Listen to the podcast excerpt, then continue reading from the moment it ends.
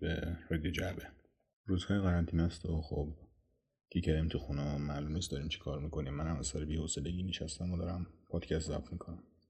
از سن خیلی کم من علاقه داشتم که بنویسم. خب داستان داستان کوتاه نوشتن چیزایی که به ذهنم میاد.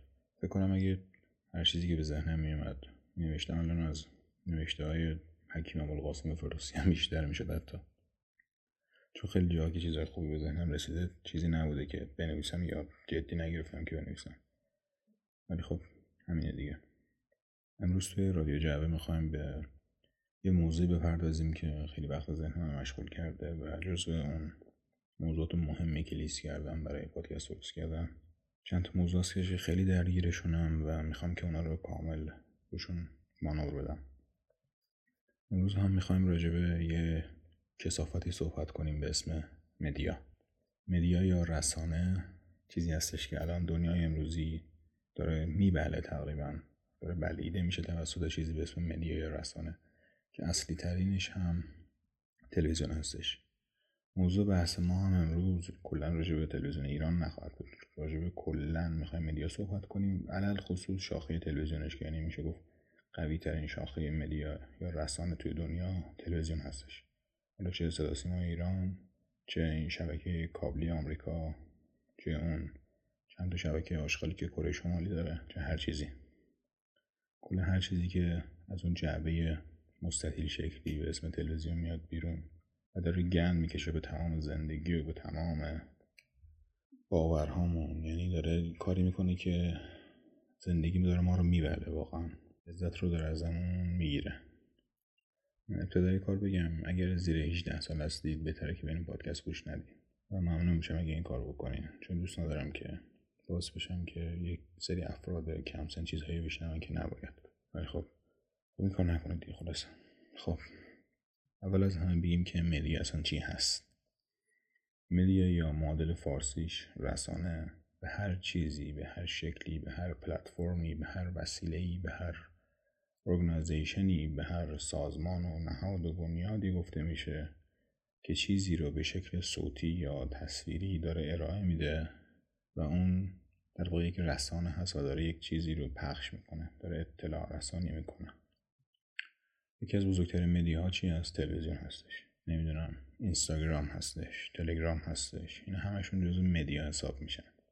اینترنت هستش حتی شاید از تلویزیون بزرگتر ولی خب نفوذش به اندازه تلویزیون نیستش تو خیلی جا.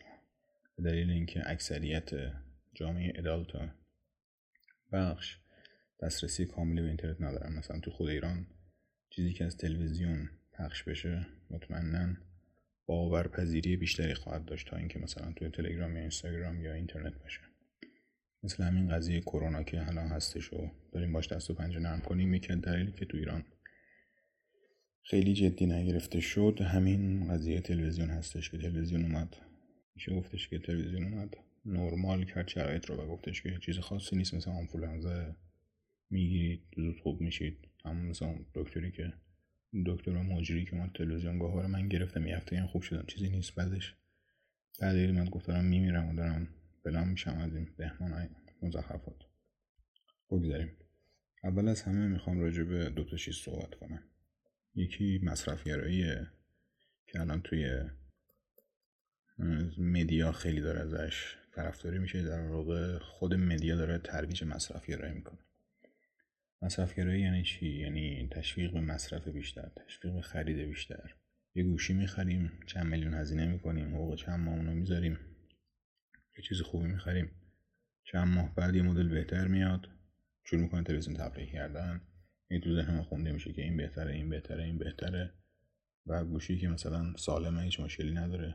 فقط چند ازش استفاده کردیم و دور میندازیم. به قیمت خیلی ارزون تری مثلا میفروشیمش.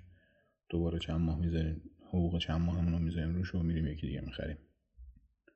مصرفگرایی داره واقعا کمرمون رو میشکنه چرا اصلا چرا ما باید همچین چیزی داشته باشیم؟ چرا به چه صورت؟ اصلا به چه علت؟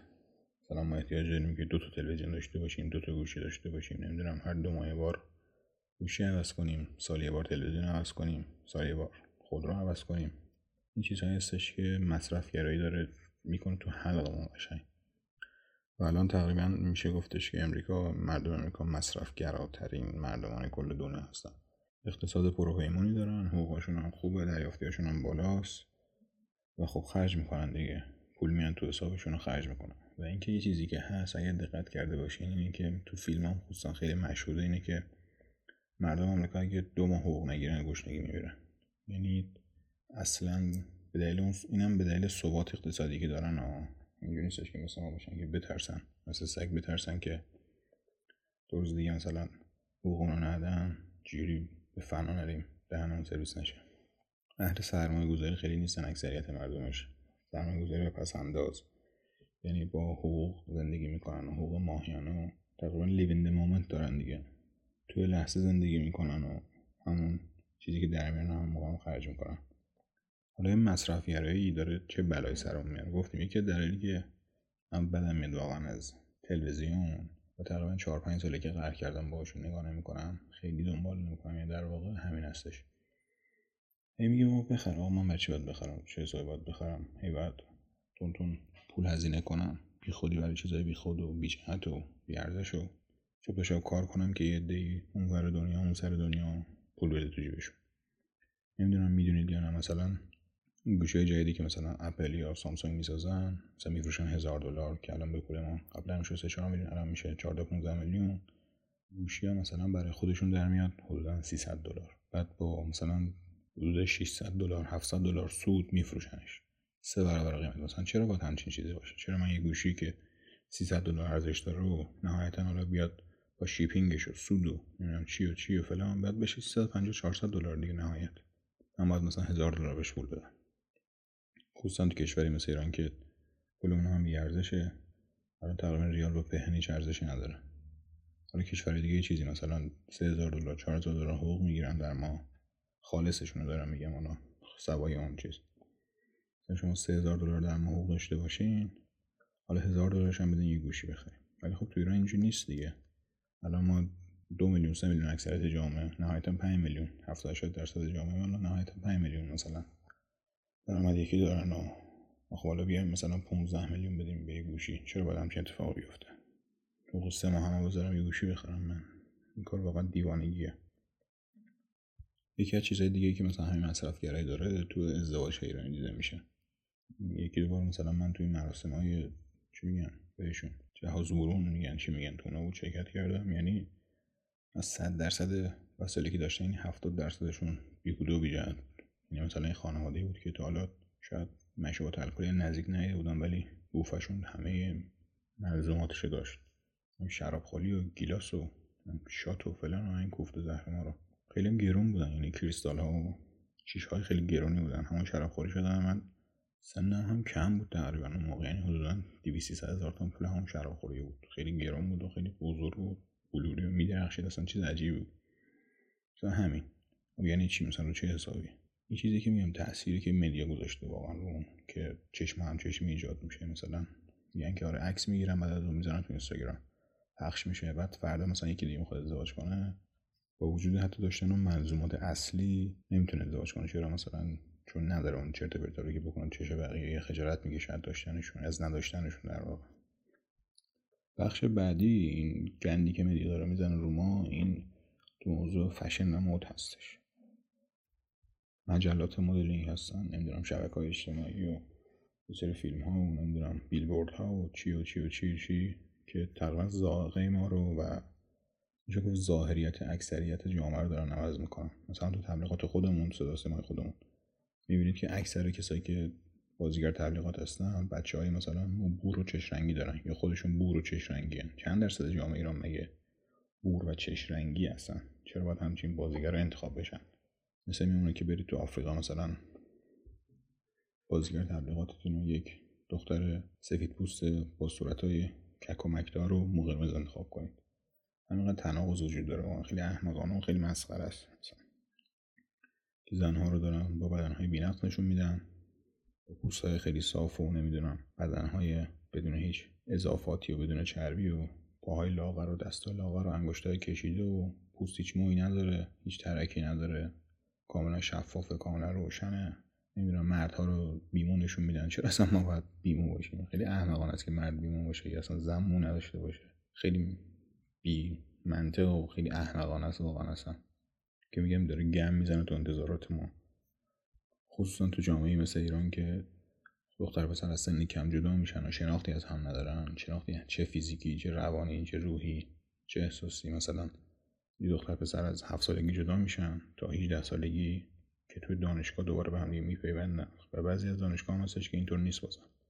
یعنی حتی توی دانشگاه هم مثلا فرد جدا میمونه از جنس مخالفش. و فرض کنید چهار سالم دانشگاه فرض کنید یه سال مونده باش کنکور و دو سال میره از سربازی.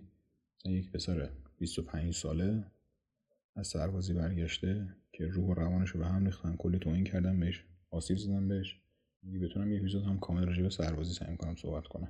که میگم سربازی برگشته و داغون تو سن 25 سالگی وارد اجتماع میشه. برای اولین بار مثلا با یک دختر یک زن وارد ارتباط میشه. هیچ شناختی نداره واقعا. و تصورش از دختر همون چیزایی که دیده تو مدیا دیده.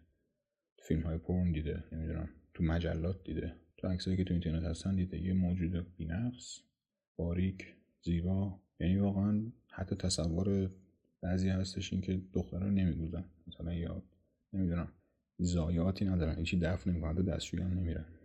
واقعا تصور بعضی از دخترها این است بعضی از پسرها. یا انقدر شناخت ضعیفه. و این جداسازی محدودیت هم داره به این شکاف. هی فشار وارد می‌کنه شکاف تقریبا کردتش دره دیگه واقعا. جدای از فشن و مود یه بخشی هم هست به اسم پورن یا پورنوگرافی. صنعت خیلی پرسولی هستش یکی از بکنم پنج تا صنعت پولساز جهان هستش دیگه در کنار فیلمسازی و gaming و که سال 2018 من یادم که gaming شد پرسودترین صنعت دنیا کل جهان. خیلی درآمد سنگین و بالایی داشتش. پورن هم یکی از صنعت هستش که درآمد خیلی بالایی داره. پورن در اصل به عنوان entertainment یا ارضای اون فانتزی های وجود اومد که تو دنیای واقعی برای ماها برای افراد معمولی امکانشون وجود نداشت. ولی الان دیگه واقعا به انحراف کشیده شده. داره یه جوری تبدیل میشه به یک بوت. یعنی ما خودمون رو با کسایی مقایسه می‌کنیم که کارشون و شغلشون سکس کردنه. مردایی می‌بینیم که خیلی قوی هیکل و خیلی قد بلند و بدنهای بینقص و شکمهای ششتیکه و یه جنیتال خیلی بزرگ و دراز و ترسناک و خیلی مثلا اجدهات و از اون زنهایی که با انحناهای خیلی حجیمی و قیافه خیلی حجیمی و بدنهای خیلی بزرگ و میگم بازم صاف و صوف و بدون هیچ موی و بدون هیچ ترکی و موهای خیلی خوب و توانایی خیلی عجیب و زیادی هم توی سکس کردن دارن. مثلا یه position هایی میرن یه کارهایی می‌کنن یه رفتارهایی دارن که افراد عادی ازشون بر و چون خیلی هم از پشت پرده خبر ندارن مثلا فکر می‌کنن که ما باید مثل اینا باشیم. افراد مثلا انتظار دارن که تو سکسشون مثل اینا رفتار کنن position های اونا رو بزنن. انتظار دارن شریک جنسیشون که دقیقا مثل اونا رفتار کنه. حالا مرد انتظار دارن که خانم مثل اونا blowjob بزنه یا زن انتظار داره که مرد مثل اونا مثلا 40 دقیقه 50 دقیقه یک ساعت بتونه که مانور بده و هیچ خستگی نداشته باشه. میگم اینها کاملا دیگه دارن ذائقه و اون background ذهنی بین می‌برن و دارن داغونش می‌کنن دیگه تقریبا. یک کثافت دیگه که این media داره به ما تحمیل می‌کنه racism هستش یا متهم کردن افراد به racism. چیزی میخوندم چند وقت پیش این بود که تو ایتالیا یکی از فرمانداران بود اگه اشتباه نکنم که درخواست داده بود همون اوایل که کرونا آمده بود. همون اوایل درخواست داده بود که از مسافرهایی که از چین میان تست بگیریم و متهم شده بود به اینکه racist و نژاد پرست و از این مزخرفات. یعنی واقعا این بلایی که این media داره سر ما میاره و داره نابودمون می‌کنه. یعنی حتی یه سری چیزهایی که باید انجام بدیم هم نمی‌تونیم. یا مثلا یک app ی هست که مخصوص سیاه‌پوسته هستش.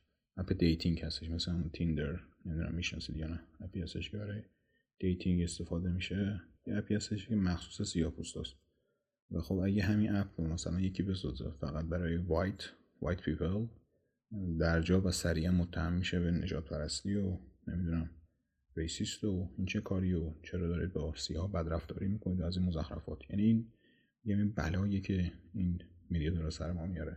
اون زمان که زمان جانف کندی و زمان نمی‌دونم رهبران سیاپوس که خیلی بد باشه رفتار می‌شد الانم که اینجور. افراط و تفریط اصلا من چی به چیه خیلی مسخره و خیلی بیمعنی شده واقعا. میگم این پروپاگاندایی که هستش و میدیا داره تحمیل می‌کنه چین مثلا هفتاد روز در واقع اومد و مخفی کرد کرونا رو. میگفتش که چیزی نیست و چیزی نیست و چیزی نیست و هفتاد روز گذشت خیلی مبتلا شدن مسافر چینی به کلی کشور دنیا سفر کردن و یه فیلم هایی میمد که مثلا افراد دارن دوری می‌کنن از مسافران چینی هم اول که مثلا شروع شده و تو ایران. بعد باز هم مثلا یه سری می‌رفتن زیر اون فیلم کامنت میذاشتن که این کار نجات پرستیه خب یعنی چی؟ یعنی چی نجات پرستیه؟ آقا این فرد بیماره این. از یه جایی اومده که محل بیماریه. بعد من نباید خودم محافظت کنم. نباید نگران خودم باشم. چه بیماری؟ چه چه ریسیسمی خیلی احمقانه اساسا این حرف. خیلی مزخرف و خیلی واقعا نمی‌دونم چی بگم. مثلا توی کره شمالی اومدن بیمار کرونایی رو اعدام می‌کنن. یه چیز جالبی از راجع به کره شمالی من شنیدم اینه که هر سال هر سال فکر کنم تلویزیونشون میاد یه جام جهانی رو میندازه و تو اون کره شمالی همیشه هم اول میشه. نمی‌دونم فیلم ساختگی فتوشاپ نمی‌دونم edit می‌کنن mix master می‌کنن چیکار می‌کنن جام جهانی که هر چهار سال یه بار تو کره شمالی تلویزیون کره شمالی هر چهار سال و هر سال کره شمالی قهرمان جام جهانی میشه. یا مثلا تو کشور خودمون. یعنی یه سری مزخرفات به درد نخور رو تحمیل می‌کنن هی تو مغزهامون یه سری چیزهای بی‌معنی دروغ میگن هی دروغ هی دروغ هی دروغ. وضعیت شده الان چیزی که هستش. خب شاید بپرسید که خب قضیه چی؟ ما باید چیکار کنیم؟ راه حل چیه؟ به نظر من اینه که بهتره که با تلویزیون قهر کنیم واقعا. یکی از مزخرفترین چیزهایی هستش که در تاریخ ساخته شده.